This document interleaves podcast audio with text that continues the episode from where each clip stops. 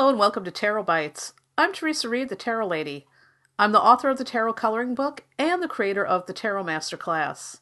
I'm also your host for this podcast series. This is episode 8 of Tarot Bites, the podcast where I dish out short, entertaining, bite sized lessons on how to read tarot. For today's episode, our topic is how to come up with a good tarot question. So let's begin. Your tarot reading is often only as good as your question. In order to get a clear reading, you'll want to start by asking a clear question, which means you need to put some thought into crafting a question that will give you a helpful answer. And more importantly, you want an answer that's going to give you information that you can use in an empowered way. Here's a few questions you'll want to avoid yes or no questions, or will I, or should I? And here's why. When you ask something like, Will I get the job? you're putting yourself in a passive position. A will I or yes or no question says, The future happens to me, rather than my choices create my future.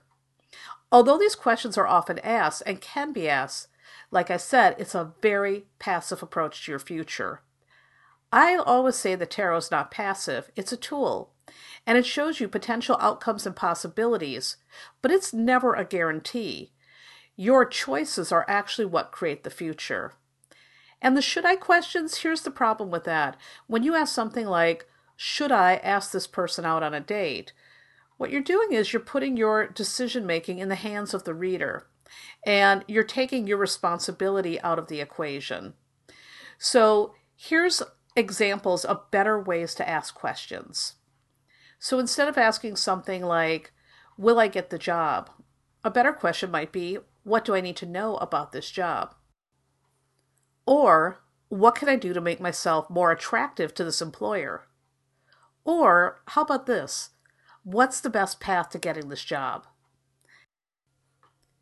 When you ask questions like that, you're getting useful information that can help you. So, here's a few good ways to ask questions. Instead of saying, will I or should I or asking a yes or no, you might want to start your question with this How can I? Or, what do I need to know about? Another good thing to use is what might be the result if I, or what is the best way to? So let's go ahead and put that into some more sample questions for you. So here's a few. How can I find the right partner? What do I need to know about this new business opportunity? What might be the result if I go back to school? What's the best way to support my mother through her illness? So again, when you ask questions in those those ways, what you're doing is you're really again creating this beautiful open framework that's going to give you a lot of useful information. And again, what that does is it puts the power back in your hands. Got it? Okay, let's move on now. I'd like to talk about a few questions you probably shouldn't be asking tarot. Number one, you want to refrain from asking about other people's private business. It's really a no no. And here's why you shouldn't be prying too deeply into questions about people who are not present at the time of the reading. Uh, uh, after all, you wouldn't want people prying into your business, so you know what? If it's not your business, you probably shouldn't be asking about it.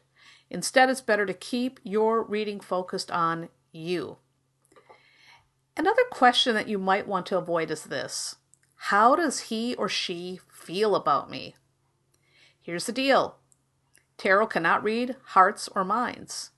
It can look at the energy around a situation, but if you want to get a direct answer about how somebody feels, you're better off going right to the source instead of relying on tarot.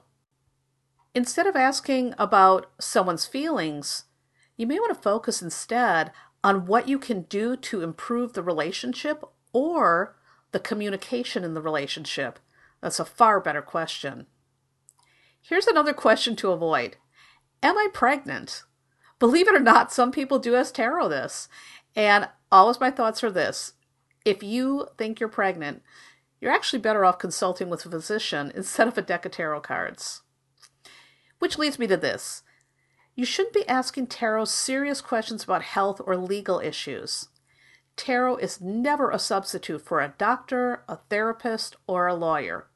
Ever. For those sorts of questions, you should consult with a licensed professional. You know, it's common sense, but I thought I'd add it in here because there are people who sometimes do want to use their cards as a substitute, and that should never happen. So, what about general outlooks? You know, sometimes you might come to the cards and you may not have a question in mind. That's actually totally fine. Wanting to see the general outlook on a situation or time period, it's a okay. So here's another rule of thumb to think about. When you're asking tarot question, you don't want to try to wrap too many questions in one. For example, if you're asking something like, what do I need to know about my relationship and are we going to get married and should we buy a house together and how long before I'm pregnant? You see, that's really convoluted. It's always best to be concise and direct. In fact, the more concise and direct you are, the better. Sometimes people ask me if they should give a backstory when they see a professional tarot reader. You know, it's not necessary, but it can help steer the tarot reading in a direction that's going to be most helpful.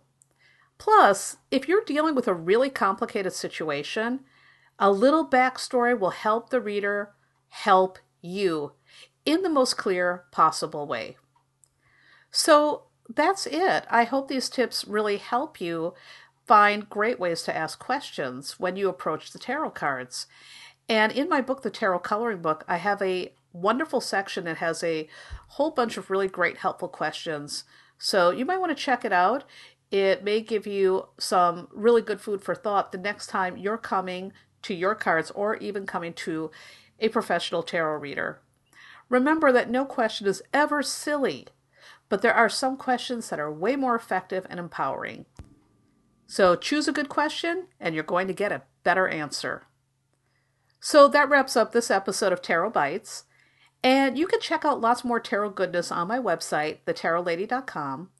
I've got free introductory classes for tarot newbies, the tarot coloring book, and a tarot masterclass if you are ready to take your tarot skills to the next level.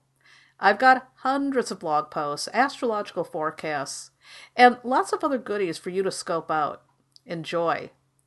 And thanks again for listening and have a beautiful day. Pay close attention to your intuition throughout your day and let it guide you into making brave, excellent choices. Remember that you are always in the driver's seat of your life. You are in charge of your decisions, your plans, the action steps that you take or don't take. You're the boss. And if you don't like where your life is headed right now, you can change that. Nothing is ever fixed in stone. Remember, the tarot cards tell a story, but you write the ending.